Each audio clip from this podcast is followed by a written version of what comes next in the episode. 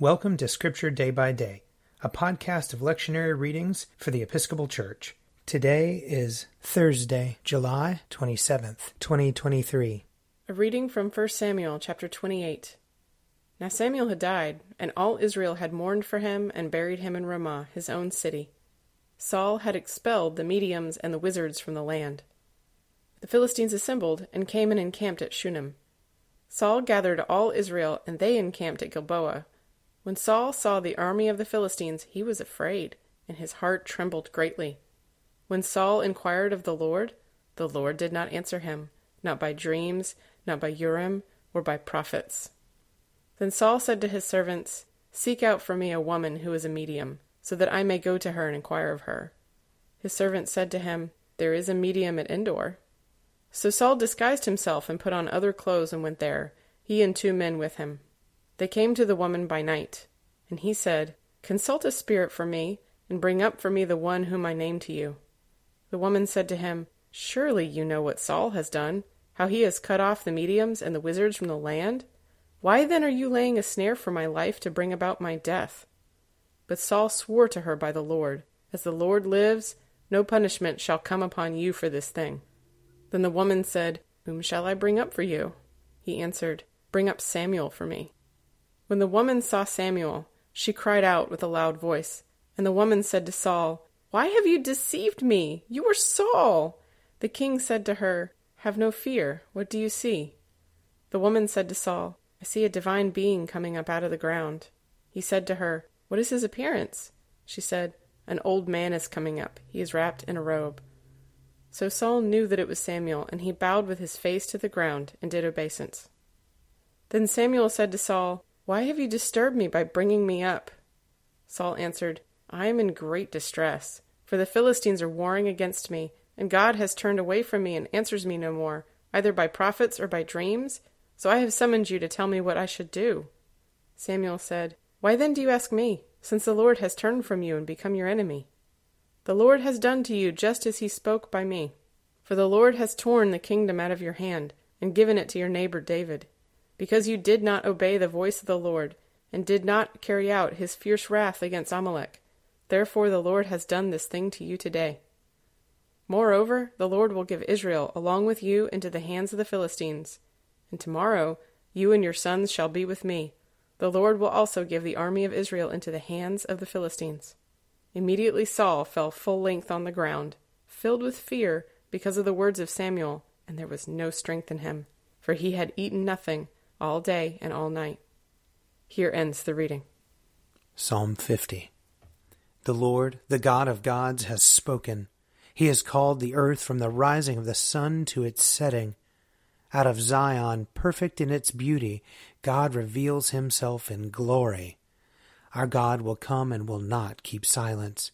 Before him there is a consuming flame, and round about him a raging storm. He calls the heavens and the earth from above to witness the judgment of his people. Gather before me my loyal followers, those who have made a covenant with me and sealed it with sacrifice.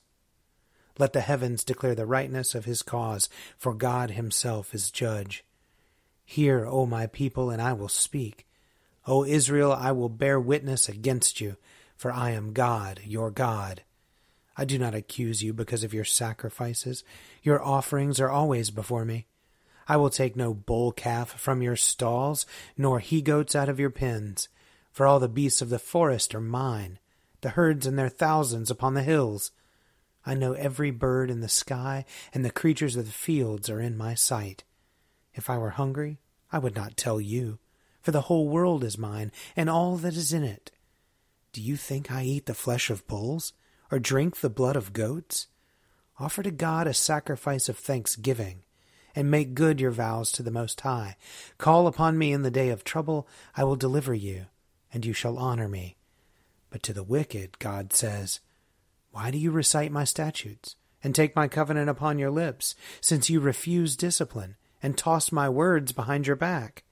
When you see a thief, you make him your friend, and you cast in your lot with adulterers. You have loosed your lips for evil, and harnessed your tongue to a lie. You are always speaking evil of your brother, and slandering your own mother's son. These things you have done, and I kept still, and you thought that I am like you. I have made my accusation. I have put my case in order before your eyes.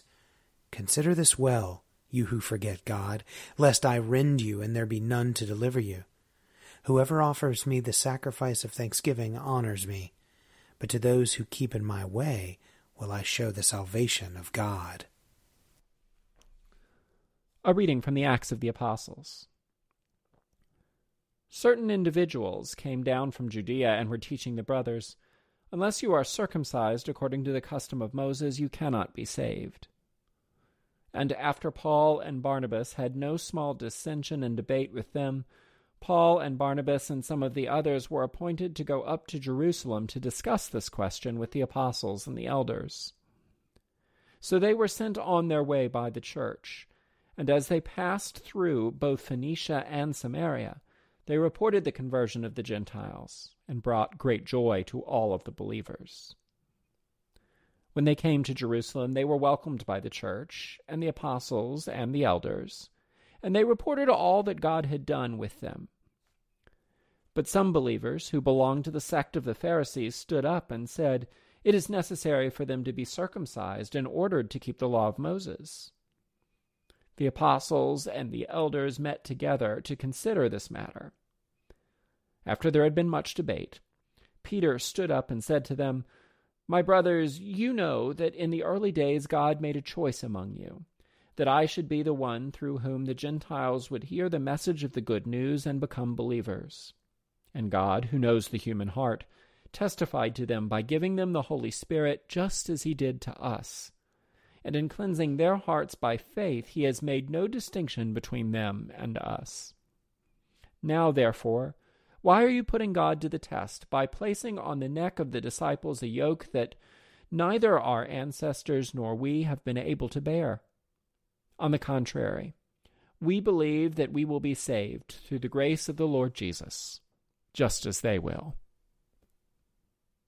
Here ends the reading. A reading from Mark chapter five. They came to the other side of the sea, to the country of the Gerasenes. And when he had stepped out of the boat, immediately a man out of the tombs with an unclean spirit met him. He lived among the tombs, and no one could restrain him any more, even with a chain, for he had often been restrained with shackles and chains. But the chains he wrenched apart, and the shackles he broke in pieces, and no one had the strength to subdue him. Night and day among the tombs and on the mountains, he was always howling and bruising himself with stones. When he saw Jesus from a distance, he ran and bowed down before him, and he shouted at the top of his voice, "What have you to do with me, Jesus, Son of the Most High God? I adjure you by God, do not torment me." For he had said to him, "Come out of the man, you unclean spirit." Then Jesus asked him, "What is your name?" He replied, "My name is Legion, for we are many." He begged him earnestly not to send them out of the country. Now there on the hillside a great herd of swine was feeding, and the unclean spirits begged him, "Send us into the swine, let us enter them." So he gave them permission, and the unclean spirits came out and entered the swine, and the herd, numbering about two thousand, rushed down the steep bank into the sea, and were drowned in the sea. The swineherds ran off and told it in the city and in the country. Then people came to see what it was that had happened. They came to Jesus and saw the demoniac sitting there, clothed and in his right mind, the very man who had the legion. And they were afraid. Those who had seen what had happened to the demoniac and to the swine reported it. Then they began to beg Jesus to leave their neighborhood. As he was getting into the boat, the man who had been possessed by demons begged him that he might be with him. But Jesus refused and said to him, "Go home to your friends and tell them how much the Lord has done for you and what mercy he has shown you." And he went away and began to proclaim in the Decapolis how much Jesus had done for him, and everyone was amazed. Here ends the reading. If you would like to read a meditation based on these readings, check out Forward Day by Day, available as a print subscription, online, or podcast. I'm Father Wiley Ammons, and this podcast is brought to you by Forward Movement, Learn more about our work to inspire disciples and empower evangelists at w w w dot forward movement dot org.